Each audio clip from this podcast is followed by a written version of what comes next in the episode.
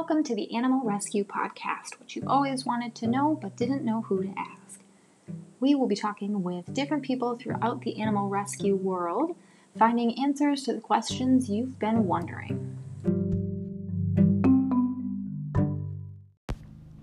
All right, hello, Anthony. Thank you for joining me on the Animal Rescue Podcast. Um, I want to learn more about what it's like being an animal control officer. Um, first of all, how did you get into this line of work? I actually, I got a phone call from the director that used to be here. Said, "Hey, been talking to some people about you and heard you had gotten laid off. Are you interested in a job?" So I just come and applied. Had you done anything with animals before this? Never. Really? Nothing. So what what drew you to it then? I love animals. I mean, I Okay. like. I've had always had dogs, cats, Yeah. so I just thought it'd be a good job to get into. It seemed kind of fun at the time. Interesting. What um what are some of the most important reasons?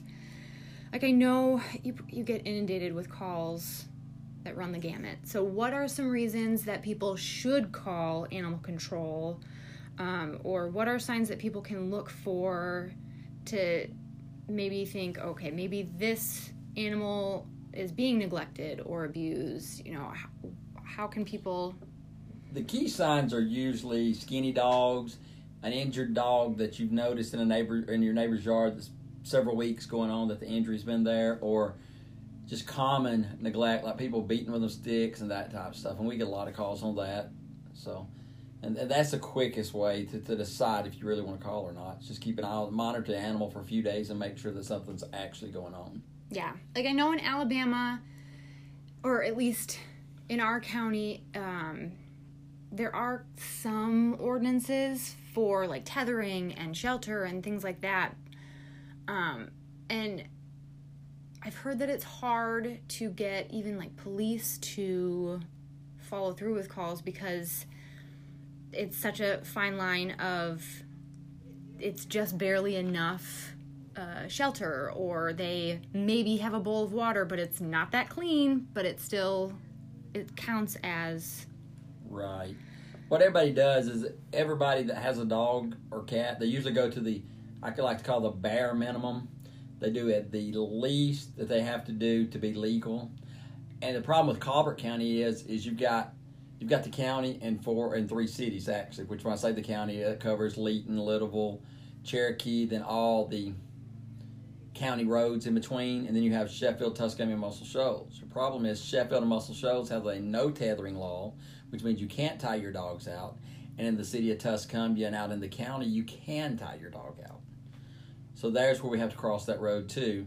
And then like the other issue is, you know, they have to have fresh water 24/7, fed at least once a day, and that's another issue. You know, we get calls to say, well, they're not feeding their dog. We get there, the dog's 90 pounds, and they work, you know, three to 11, so they're feeding their dog at midnight when they get home. Mm. So we get those calls a lot too. yeah so what's it like when you go out on calls like that when we go out on the one where we know the animal's being neglected or we feel like it's neglected, the first thing we do is we check with the owner because sometimes the owner's just struggling financially or it's an elderly person that has to decide, hey, can I carry my dog to the vet or do I need to eat this week? You know, Yeah. and when we do that, we kind of step in and help these people, and then we go to the houses where the people literally have put it on a chain in the backyard and nobody can see it, and they just don't feed it and it's starving to death. It, you know, it's it's a body condition score of a two, you know, which is near death, and that's how you make those decisions. You have to go and you know talk to the people and find out what's actually going on. so what's the body condition score A body condition score that tells you how on the dog's health. It's a body condition score. A nine is obese, and a one is pretty much dead. And the perfect condition score is usually a four and a half to a five. If you got a dog in that area, that's pretty per. You know, that's perfect. Then the lower the body condition score, the closer to death I'd like to say the dog is. Yeah. yeah We deal with a lot of dogs um, that are, have been a um, one, one and a half, or two. We've had several come through here that we've gotten back to health. That's been that bad. yeah i've seen them it's it's intense Yeah, it's just bad. when you go out on calls where you know maybe the owner is feeding the dog at midnight and so people don't actually see it what are those calls like are the owners usually pretty understanding They are. Most of the time, owners are understanding, and and you know, and the hardest part of this job is when you go out, and and you tell the neighbor where they're feeding the dog, and they're like, "Well, I, no, they're not. I they haven't been here in two weeks.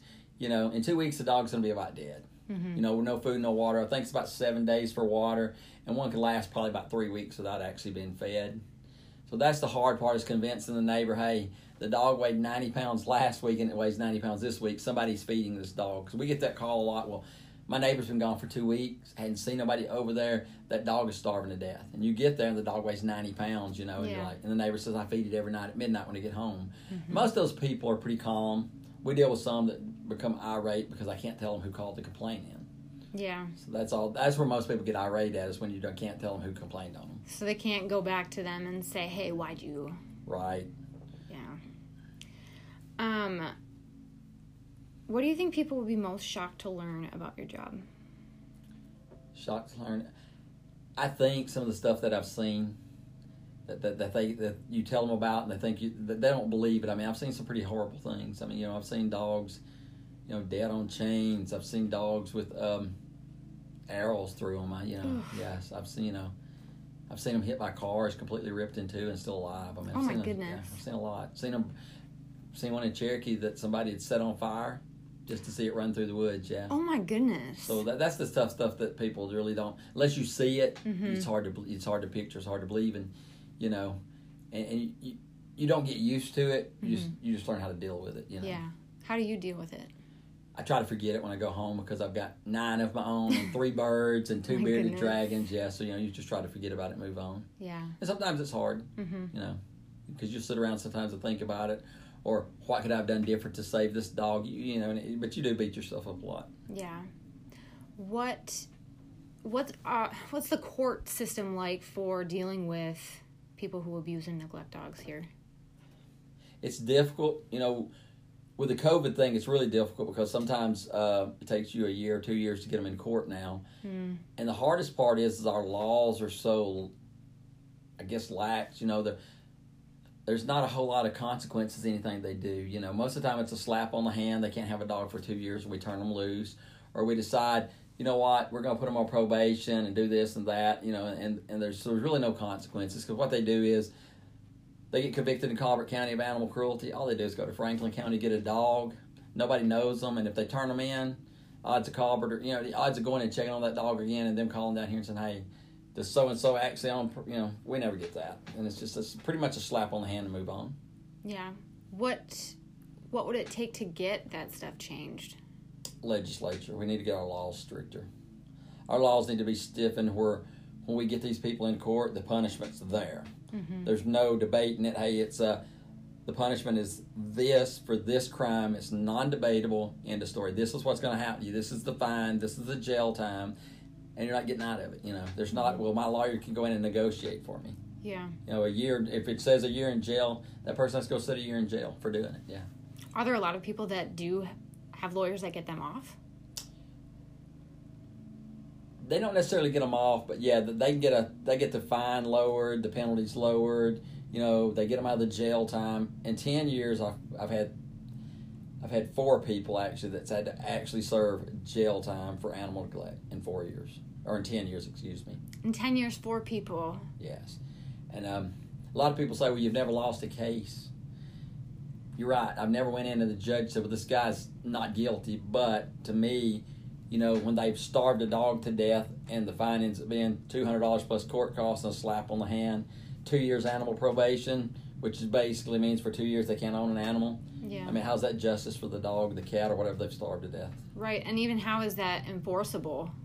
It's not because you know we have to monitor that. Uh, two years ago, I had a guy starve two cows to death after being bashed by Senator Stutz and some other local farmers.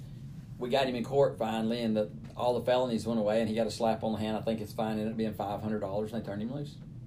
That's ridiculous. Yeah, it's ridiculous. Yeah, And I know right now they're trying to get legislation through to just add a bare minimum of what shelter means in Alabama, and oh the, correct. the yeah. farmers are fighting that.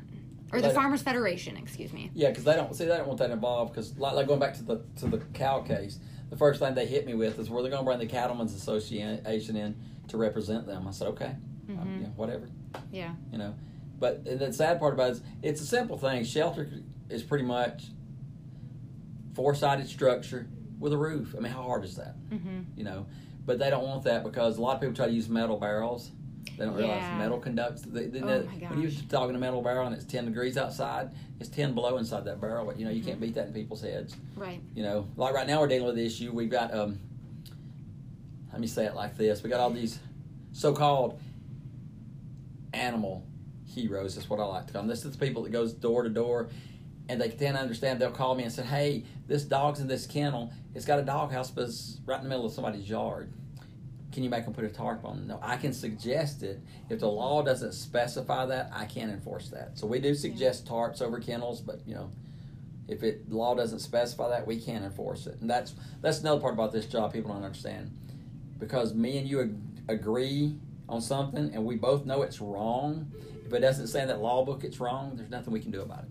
Yeah. We have to move on and eat that, and of course we get destroyed for that too. Yeah. So, one thing that I didn't realize when I started volunteering here is that you guys actually there's a board that runs or that oversees the shelter. That's correct. So how does that work? It's a board of directors. What it is, it's uh, the mayor from each of the three major cities, which is Tuscumbia, Muscle, Sheffield, one member from the county commission, and then a citizen at large, and the director. How that works is any decisions, financial and that type of stuff, made has to be made by that board. Like um, if we need a the parking lot needs to be repaved, that board makes that decision on whether we're going to repave the parking lot or we're not, or if um, we're going to give somebody a raise. If Judy says that somebody deserves a raise, she has to get all that approved by the board. So that's kind of how that works, you know. You may or may not be able to answer this question. How easy or difficult is it to to have a board? I mean, do they come in and see the day-to-day operations? I mean, how involved are they? They're not. No, I don't care. I answer. They're not. Um, Ten years, I've had one mayor from one city. He's no longer a mayor. Had come. He's been in the shelter probably ten times. When some things went south uh, about ten years ago, he was the first one through the door to help resolve the problem. Um, had a couple of county commissioners come in just to swell their chest up and say, "Hey, I'm a county commissioner. You're going to do this." But as far as them coming in and saying, "Hey, give me a, a walk through your facility. Let's take a look. What needs to be updated? Is there anything we can do?" We never get that. I feel like our board of directors is a is a once a month deal. We go in, they worry about animal control for an hour and a half, the third Friday of every month, and then we move on. Uh, we have a lady on there, uh, the citizen at large.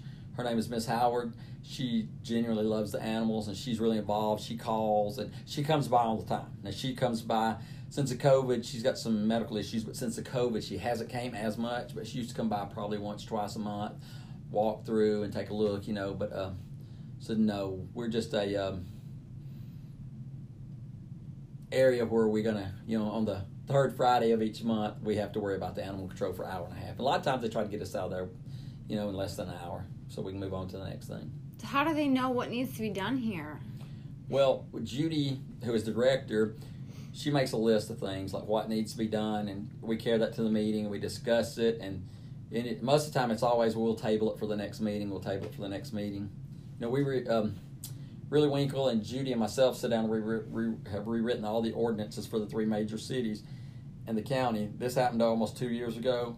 It's been handed out to the lawyers several times, and we're still waiting for these ordinances to be approved so we can put them into effect so everybody will be on united on one set of ordinances. Right now, I work off seven different sets of ordinances. Oh my goodness, I had no idea. Yes. Seven different sets. hmm So, what's the boundary for those? I mean, is it county roads? Is it We have a okay. What happens is is Tuscumbia, Muscle Shoals, and Sheffield, they all have their own set of ordinances. They're pretty close, but there's a lot of there's some differences in them. Then the county has a set that all these little cities should fall under the umbrella, but then these three other little cities have their little set that they want to use. So basically, we're we're serving, like for example, okay, Tuscumbia, Sheffield, Muscle Shoals all has a leash law. If you have your dog outside and it's off your property, you have to have it on a leash. So you can't have it running at large. The county has a ordinance that says a containment law, which says you have to keep your dog contained on your property at all times, however measurements you have to do that. But then you have one of these little little towns that's in the county that has an ordinance that states your dog can't be running at large if it's been deemed vicious by your chief of police or if it's a female in season, which pretty much means you can open your door and your dog can just run the area. And that's how it's written up. What? Yes, ma'am. And they're changing those things because Yeah. they have new mayors and the chief of police, so they're real good people. So they're they're trying to change some of that stuff, but that's what we deal with right now. You know, there again, it falls back on animal control because we go out we do the job, and then they say, "Well, this is what our ordinance states," and you know, so we're beating we're beating our heads against the wall, and when we go to places like that. Yeah. I thought there were actual containment laws just throughout. I didn't realize that it was just kind of some areas have basically a free for all. Well, they do. See, in these three cities, the three smaller cities, you have to have a a population of five thousand or more, and they don't hit nowhere that. So they they technically fall under the county's umbrella because Okay. the county pays for them. They don't pay no money into it. But what happens is they still want to use their little ordinances in their little towns, and it makes it hard, you know. Yeah. Because uh, right now, like I can go into Sheffield just approved for me to be able to write tickets for running at large and tethering. So starting May the first, we'll write tickets for that. I think Muscle Shoals is going to follow suit, but in these in the county, if I write a ticket in the county, they pretty much just throw it out and we go on. So it's, it's you know you waste your time to go out there and write somebody a, a ticket in the county because when when it makes to the judge, they usually just throw it out and we move on. So that, that you know it's like I said, you go right back to butting your head against the wall. Yeah. I can't believe a judge would just throw that out. Yeah. That makes no sense to me. It doesn't. And we got some good judges, but you know, of course, you know, and we we got a pretty good system. The thing of it is, is when you get into that courtroom, they go directly back to the law book. You know, Mm-hmm. so you know, and I understand that's how they have to do it. They can't just do it because they love animals. You know, they can't Right. because if they could push judgment sentencing on that, we have a lot of people spend a lot of time in jail. Yeah. So really, it comes back to making sure that legislation is current Correct. and strict enough. Yeah, we got to get it. If we don't get it stricter in this area, and what's scary is, is me and Judy talk about all the time. We're probably never going to see it in our lifetime. I'm hoping my grandkids see it one day. I don't Yeah. know that we. I don't. You know. I don't know that we'll ever see it in our lifetime. Yeah. It's so unfortunate. Mm-hmm. Because our animals deserve so much better. Mm-hmm. Yeah, I noticed when we moved here the the overall culture is very much, you know, animals are property. They're not That's sentient correct. beings. They're not they don't have rights. And Um, that's correct. Yeah, animals are considered property in Alabama. yeah. They're not your. They're not your companions. And it's frustrating because if you own an animal in Alabama, it's your property. So you can take your fine, healthy dog out shoot it in the head. You just have a dead dog. Oh my goodness. But then, it, but it, what's funny about that, though, but if your neighbor shoots your dog in the head and kills it, it's a felony. It's aggravated animal cruelty, and I, just- I, I, I, you know, and even with me doing this job, it's hard to wrap your head around that. You know, Yeah, it's so hypocritical. Yeah. It's like I don't want my dog no more. I'll just shoot it. But my neighbor shoots my dog.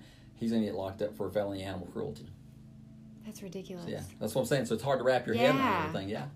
Yeah, and then especially to just do the job and have to decipher, you know, this area or that area or who did what, where it happened. I mean, there's just so much that goes into it. Oh, there is. You know, you you have to. You know, a lot of people get frustrated with animal control. You know, and you've always heard the saying, you got to pick and choose your battles, and that's kind of it is what it is with animal control.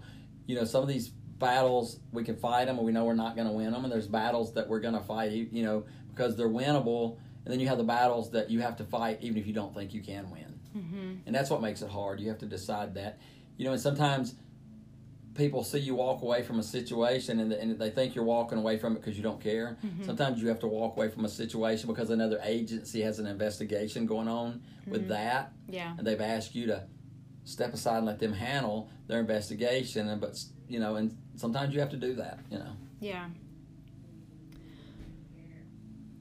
What do you wish that people knew about animal shelters and animal control officers? I wish they knew about animal shelters. That all animal shelters aren't just picking dogs up, bringing them in, and killing them in seven days. Mm-hmm. that there's a lot of good stuff that go on in animal shelters. And animal control officers, I wish they understood that we're out there to help people. We're not out there to harm them. We're there to help them, the animals, and make sure that it all works together. You know, we I spend a lot of time working with people who are down on their luck. You know, we we've loaned people kennels. You know, we've bought them dog food. You know, we've gotten people dog houses. So we're not bad people. We're just, we're just we're just sent to bad situations. Yeah. You know, so that's. I wish people would understand that. Yeah. How can people get more involved or um, help out more? Fostering's a good way to help out. Um, donations. I mean, if you got an old dog house, you know that's decent, can still be used. Bring it here. We can find somebody that you know can use it. Um, you know, dog food, any kind of cleaning supplies, you know that type of stuff. A lot of people can't foster, they can't have a dog, but there's other ways they can help. They come here walk dogs, play with cats. You know, there's Mm-hmm. several things they can do to help out. Okay. Um, why do you keep doing it? Honestly, Yeah. I think I keep doing it because I'm afraid when I leave, the next person behind me is just going to come in and treat it as a paycheck Yeah. and not care. Yeah. You know, I get paid on Friday. You know, when I took the job, to be honest, when I took the job, I loved animals, but I didn't know everything that went on. I didn't realize there was the cruelty level. I didn't realize it existed as like it does in this area. Mhm. I didn't realize what people do to dogs, even wildlife. You know, it's it's, it's com- I say comical. It's not laughable. It's it's comical to me because people actually do this thing and they get a kick out of it. Yeah. You know, I've had, I've had people stomp possums to death and put videos on Facebook. You know, Yeah. and they think that's funny. I, I yeah I I don't know how you do it. Well, You know, you know, and some of this stuff it may take me. You know, I I, I tell everybody that hires in, they stress out over something. I always tell them, calm down. We'll catch them. And ninety nine percent of the time, knock on wood, we have it. Maybe two or three months down the road, but the person, like the, the people that stomped the possum to death, they made one person mad. Mm. That person made one phone call and walked through the door of the shelter and sh- had a video. I went straight to their house. You know, everybody Wow. got arrested. Wow. You know, and that's what I'm saying. It's a, it's just, you know, you see burnt dogs. You see, you know, the, the the the cats that people kill. You know, it's, it's you know, poison dogs. Um, Mhm. Wildlife that people shoot and let lay. You know, or, or dogs that they have fought and just threw out on the side of the road that's almost dead. You know. Yeah. So I've seen I've seen I've seen pretty much everything you could see. Yeah. I say that and then I'll come up on the next thing and it's yeah. Right. I just don't think I, I can't imagine seeing anything worse than what I've seen, but I'm sure it's out there. Right. Well, thank you for what you do.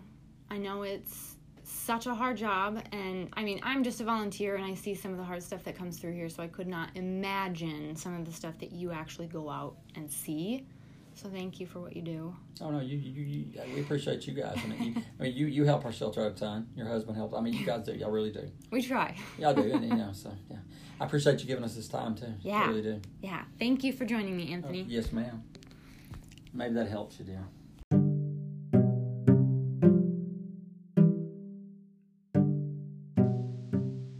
Thank you for listening to this week's episode of the Animal Rescue Podcast. If you like what you hear, please rate, review, and subscribe and tell your friends. Thank you.